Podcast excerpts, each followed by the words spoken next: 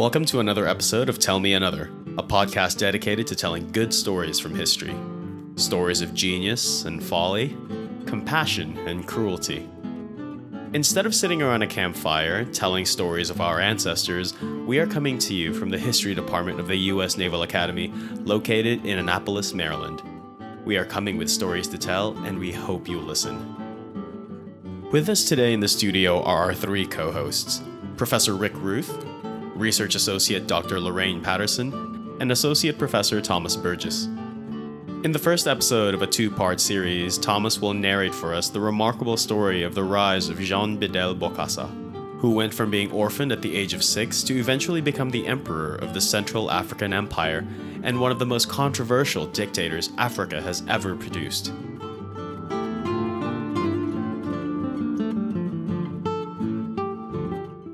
African societies emerging from the ruins of empire in the 1960s faced a host of challenges, not the least of which were unscrupulous dictators who came to power through coups or elections. Like dictators around the world, they were guided by self interest and the feeling that they were creatures of destiny with full license to plunder their nations of their resources.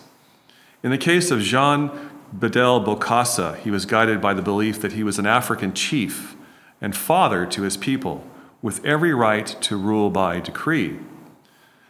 And that what he was doing was no worse than what the French did to his country during colonial days. As Brian Titley notes, though Bokassa was not the most ruthless of dictators, he was easily one of the most flamboyant.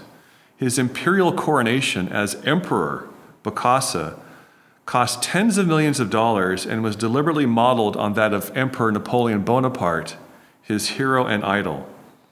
And yet, beneath all the trappings of power, there was a very human side to Bokassa, which we will soon explore. Bokassa was born in 1921 in what was known as French Equatorial Africa. As the local headman, his father's job was to lock up villagers in order to force their relatives to work for the French company given free rein to extract whatever wealth it could from the region. But then one day his father took pity on a few of these hostages and released them without the company's consent. For this, he was arrested and publicly beaten to death. A week later, Bokassa's mother was so grief stricken, she committed suicide. As a six year old orphan, Bokassa was entrusted to a Catholic mission school where he learned French and graduated in 1939 at the age of 18. He then signed on as a soldier in the French army. He was following his grandfather's advice that, quote, the man who joined the French army learned as much as if he had lived three lives. After France's surrender to the Germans in 1940, French Equatorial Africa was the first of France's overseas possessions to side with General Charles de Gaulle, the leader of the Free French Army in exile, which pledged to carry on the fight against the Germans alongside the Americans and British. This meant that Bokassa marched north across the Sahara Desert to fight the Germans and Italians in North Africa. In 1944, he took part in the Allied amphibious landing in Provence in southern France. The next year, he marched all the way to Germany. He saw action and was decorated for bravery. So, Bokassa is among the last of the tirailleurs, the French army's colonial troops that were used as a kind of light infantry in its campaigns around the world. And mindful of all the Napoleon worship that surrounds Bokassa, it's interesting to note that these troops have their origins in Napoleon's campaigns in the Mediterranean, and they became a visible and exoticized component of France's military forces for most of the modern era. They were famous for their uh, colorful uniforms. You see them in prints and in magazine articles. Uh, they were used to break up the enemy's established lines ahead of attacks by France's regular forces. They were the French military's equivalent of a boxer's jab ahead of a dominant punch. Now, as a tirailleur, Bokassa is part of an army that helps liberate France from the Nazis' occupation even as France occupies his own land as a colony. And I, I find myself wondering how he squared these contradictions. Yeah, I guess that depends on Bokassa's perspective at the time. I mean, one might think that a man like him, whose father had been killed because of French cruelty and his mother had committed suicide out of grief, that he might bear some resentment uh, towards the French.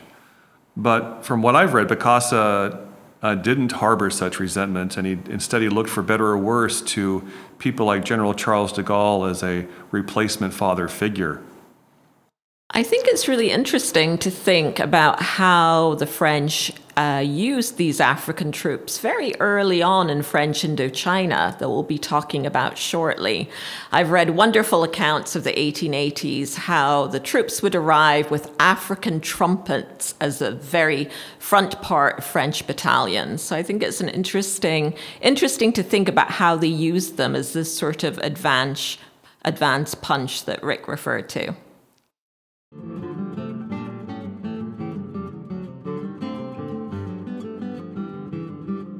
With the war's end, Bokassa chose to stay in the army and in 1950 was sent to Vietnam, where the French were fighting a losing war against the Viet Minh. Though seeing action and receiving injuries, he enjoyed the personal freedoms of a soldier in French pay stationed in Southeast Asia. He had a 17 year old Vietnamese girlfriend who bore him a daughter named Martine to whose remarkable story we will soon return. Years later, Bokassa reminisced about his time in Vietnam. Quote, There was true camaraderie there. I found it most beautiful and brotherly. Because it was a war, a cruel war, friends were more important than all the gold in the world.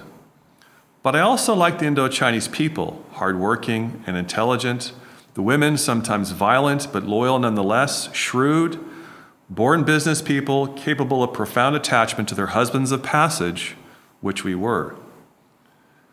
This was an apt description because at the end of his tour in 1953, Bokassa was sent back to France and then to Central Africa, which he had not seen in 20 years. By 1961, he was promoted to captain and had received several medals, such as the Croix de Guerre. His native country of Central Africa gained its independence only the year before, Still, France handpicked the head of state, David Dacko, and French commercial interest reigned supreme. The French staffed much of the civil service, the currency was tied to the French franc, and the French maintained a military base. A French subsidy accounted for nearly half government revenue. And yet, despite such dependence, Dacko used his power to get rich and to reward a multiplying number of supporters. Bokassa resigned from the French service and in 63 became commander in chief of the Central African Army. It consisted of about 500 poorly trained and equipped men. Despite being cousins, Dacko and Bokassa were not on good terms. Dacko publicly humili- humiliated Bokassa when he claimed his cousin, quote, only wants to collect medals and is too stupid to pull off a coup. Still, out of fear of a takeover, Dacko beefed up the police and the gendarmerie.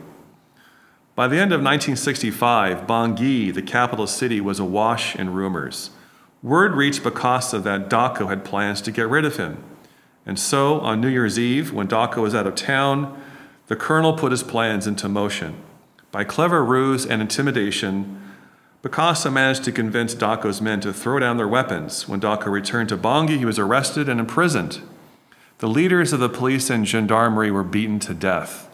Still, the seizure of power was relatively bloodless.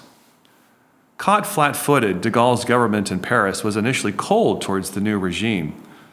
But within a year, de Gaulle invited Bokassa on an official visit, after which Bokassa gushed that de Gaulle was, quote, our only hope after God, and for me, a father.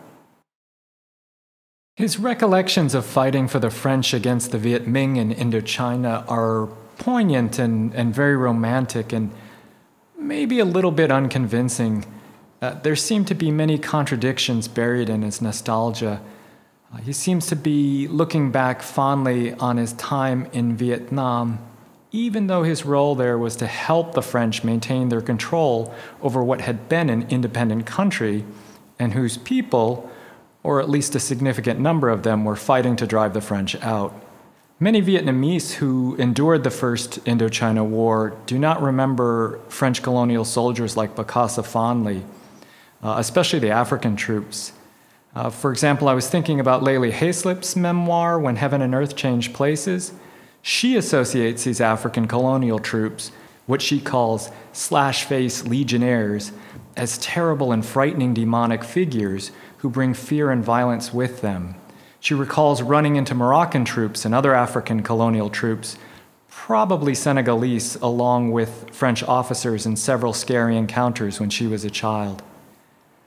But in fairness to Bokassa's recollection, there are those who do corroborate this notion of fraternity among the colonial forces. I've seen accounts by South Vietnamese officers, uh, memoirs by South Vietnamese officers who fought alongside African troops, invoking a sense of conviviality or closeness from their time fighting side by side, especially over sharing food. There were South Vietnamese officers who came to love the North African dish couscous because they ate it while serving with Moroccan troops. But the common people of Vietnam, the villagers, the farmers, and, and other non combatants uh, who suffered during the war, do not recall France's colonial troops well. Uh, it's also worth pointing out that many of the African troops who fought for France suffered what might be called a crisis of conscience in the latter half of the war that uh, Bokassa remembers so fondly. They wondered how they could go on helping to crush the independence movement of one French colony, even as they dreamed of a future in which they were independent of France. Thomas and Rick, I just wanted to draw your attention to the fact that Bokassa says that Vietnamese women are violent but loyal. And this may say more about Bokassa's personality than Vietnamese women generally. I just wondered if you had any comment on him making a remark like that. Well, I, don't know the particulars of his relationship with his Vietnamese girlfriend. I, I wish I could speak with more fluency on that subject, unfortunately. But, but as a general comment, I can just say that you know, this I think points to the fact that colonialism brought not just Europeans in contact with Africans and Asians, but Asians in contact with Africans. And this is a, story of South South connection, which we don't always get in the textbooks or, you know, the public lecture circuit.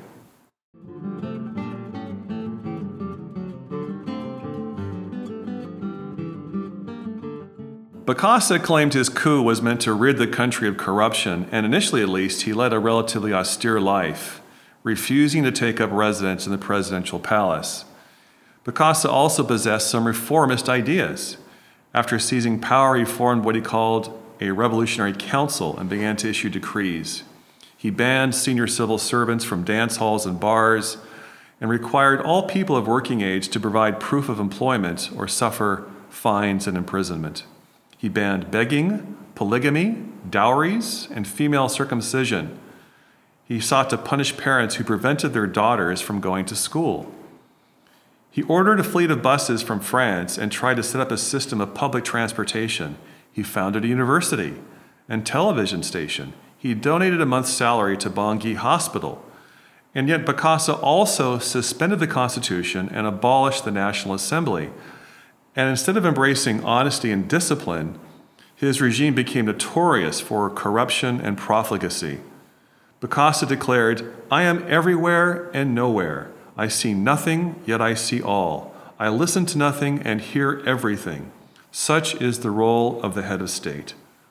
His image became ubiquitous around the capital, appearing on walls, school textbooks, t shirts, and so on.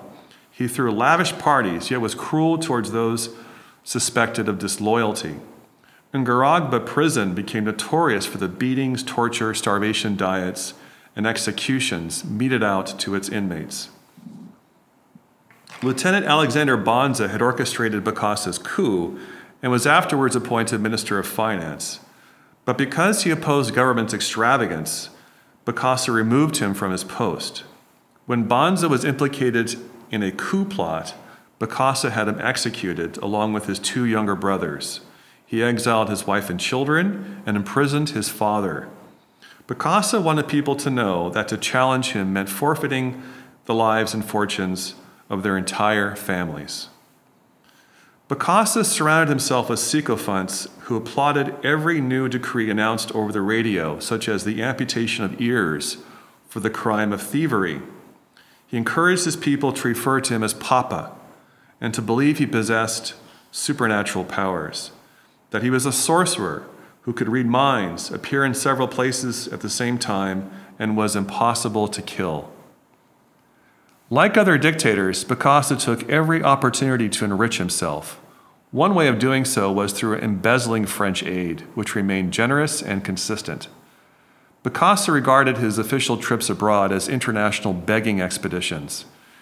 He managed to extract cash from Libya, Israel, China, and so on.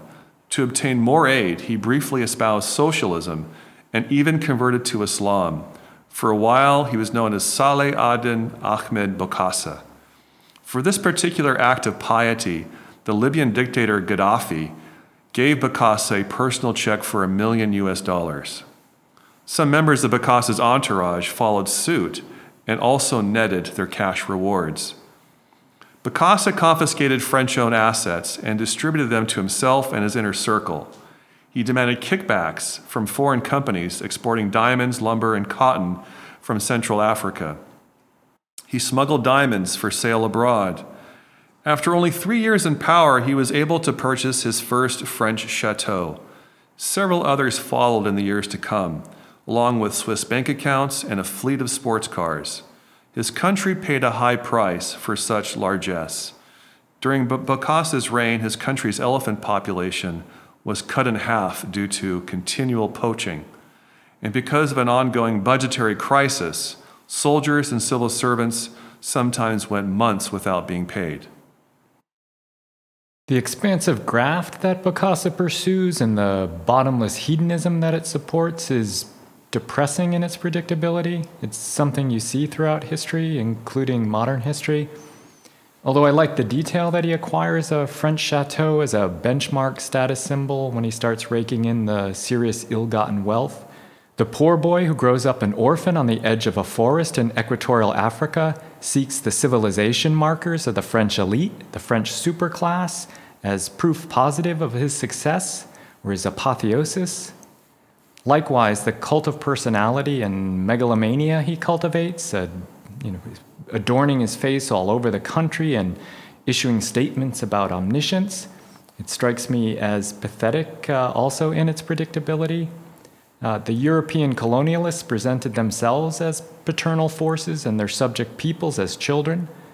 Bokassa, with no hint of irony apparently, becomes Papa, the omnipotent and all seeing father to the children citizens he claims to love and protect, but uh, whom he actually exploits and terrorizes? Yeah, in many ways, Bokassa was learning from his contemporaries, uh, and perhaps none more so than the dictator uh, just to the south of him, Mobutu, in uh, the Congo. I mean, Mobutu took megalomania to an even more farcical and depressing extreme. Uh, for a period in the, in the 70s, Mobutu thought of himself as a semi divine figure, infallible, godlike, adored by all his grateful subjects. So, and as we'll see very soon, Mobutu and Bokassa uh, were both uh, remarkably adept at engineering dazzling public spectacles.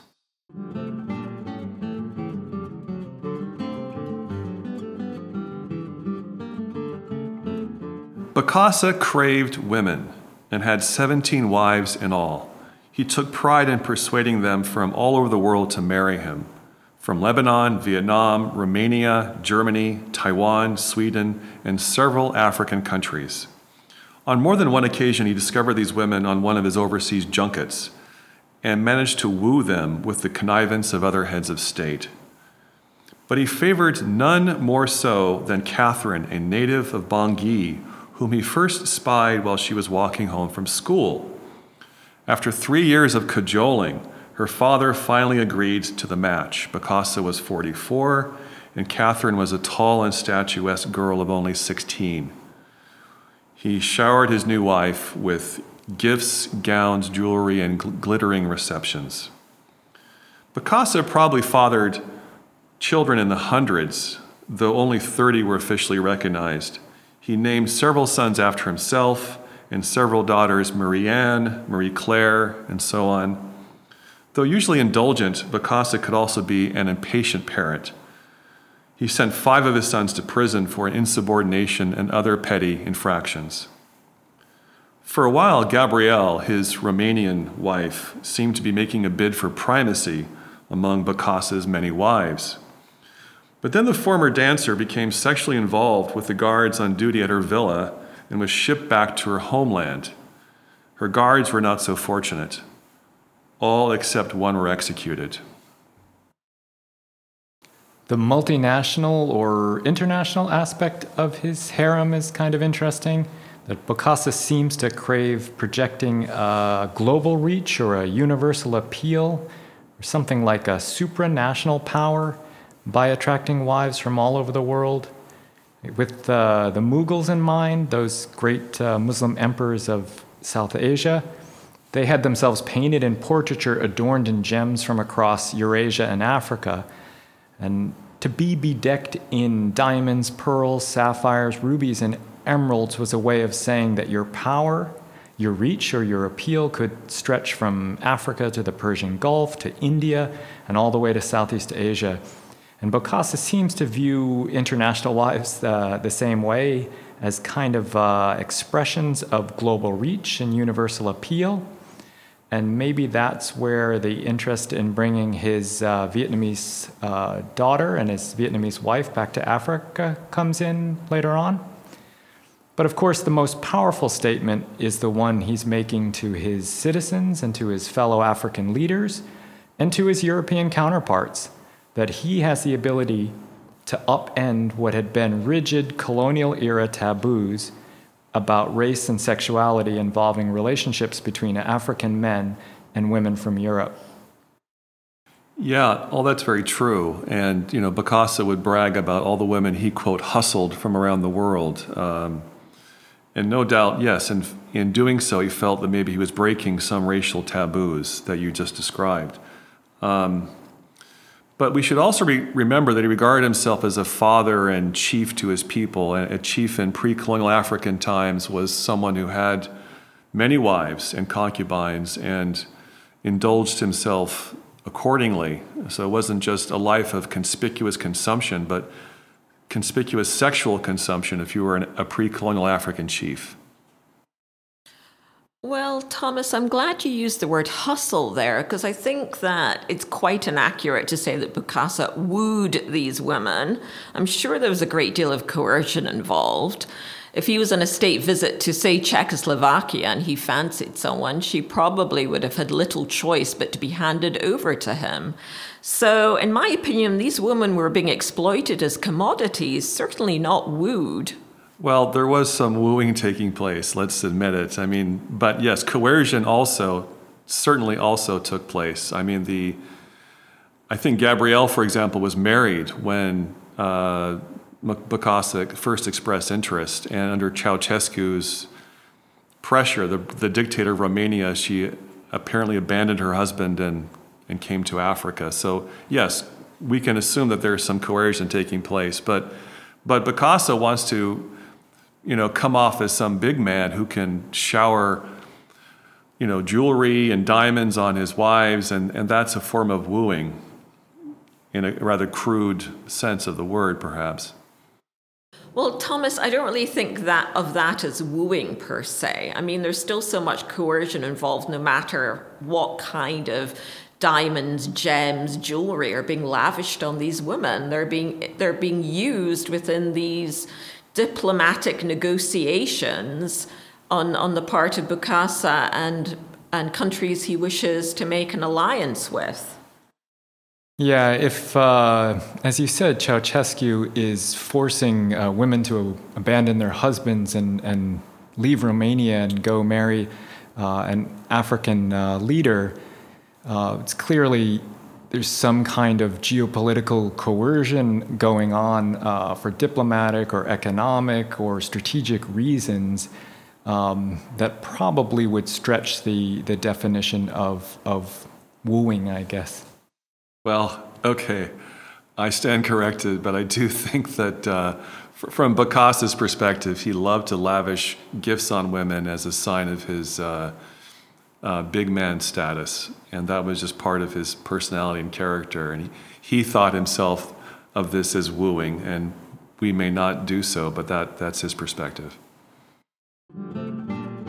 And thus we have the remarkable rise of the man who would soon be crowned emperor of all of Central Africa.